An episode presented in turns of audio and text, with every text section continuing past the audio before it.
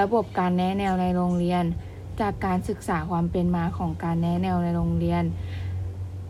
พบว่าได้มีการพัฒนาระบบการแนะแนวในโรงเรียนอย่างต่อเนื่อง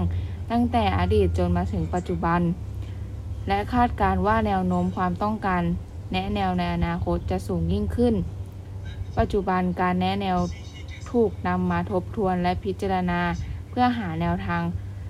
พัฒนาการดำเนินงานแนแนวให้เกิดประสิทธิภาพ และประสิทธิผล จึงได้นำแนวคิดเชิง ระบบการทำงานแบบมีส่วนร่วม และระบบคุณภาพของวงจรเดมมิง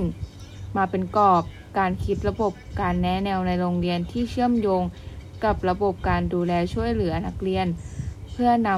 ำเสนอเป็นแนวปฏิบัติการแนะแนวในโรงเรียนอย่างเป็นระบบ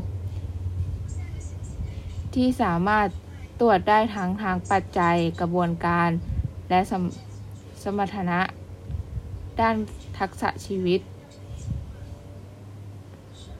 1. องค์ความรู้ที่เกี่ยวข้องกับการ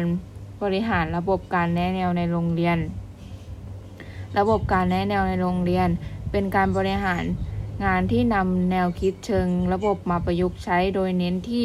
องค์ประกอบหลักคือ ด้านปัจจัย ด้านกระบวนการ และด้านผลผลิต ที่มีการประสานงานทำงาน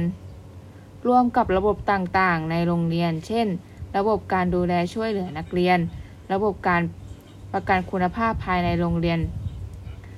และนำระบบคุณภาพวงจรเดมมิงมาใช้ในกระบวนการดำเนินงานเพื่อประสิทธิภาพ และประสิทธิผลที่เป็นไปตามวัตถุประสงค์ โดยมีองค์ความรู้ที่เกี่ยวข้องกับการบริหารระบบการแนะแนวในโรงเรียน 2. ผู้บริหารระบบการแนะแนวในโรงเรียนสำนักงานคณะกรรมการการศึกษาขั้นพื้นฐาน กระทรวงศึกษาธิการ ได้กล่าวว่า ระบบการแนะแนวในโรงเรียน จะขับเคลื่อนไปได้และส่งผลต่อคุณภาพผู้เรียนตามจุดหมายของหลักสูตรแกนกลาง การศึกษาขั้นพื้นฐาน พุทธศักราช 2551 ด้วยกิจกรรมการแนะแนว และบริการ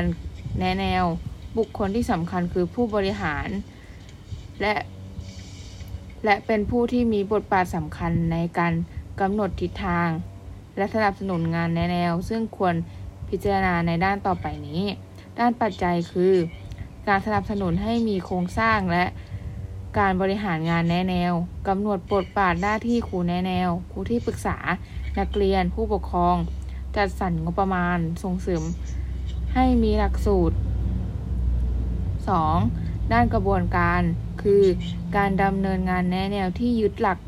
ระบบคุณภาพวงจรเดมมิงประกอบด้วย การกำหนดเป้าหมาย กลยุทธ์และแผนพัฒนา จัดระบบบริหารระบบข้อมูลสารสนเทศ พื่อการแนะแนวดำเนินการจัดกิจกรรมแนะแนวทั้งด้านในและภายนอกชั้นเรียน 3. คุณภาพผู้เรียนคือ สมรรถนะด้านทักษะชีวิตที่นำวัตถุประสงค์ของกิจกรรมแนะแนวของหลักสูตรแกนกลางการศึกษาขั้นพื้นฐาน พุทธศักราช 2551 และองค์ประกอบของทักษะชีวิต ในระบบการศึกษาขั้นพื้นฐาน ทักษะแห่งอนาคตในศตวรรษที่ 21 ซึ่งมีความสอดคล้องกับกันมาบูรณาการเป็นเป้าหมายให้เกิดแก่ผู้เรียน และสถานศึกษา สามารถพิจารณาตัวบ่งชี้ด้านคุณภาพ ผู้เรียน ในการประกันคุณภาพภายใน และการประเมินคุณภาพภายนอกระดับ การศึกษาขั้นพื้นฐาน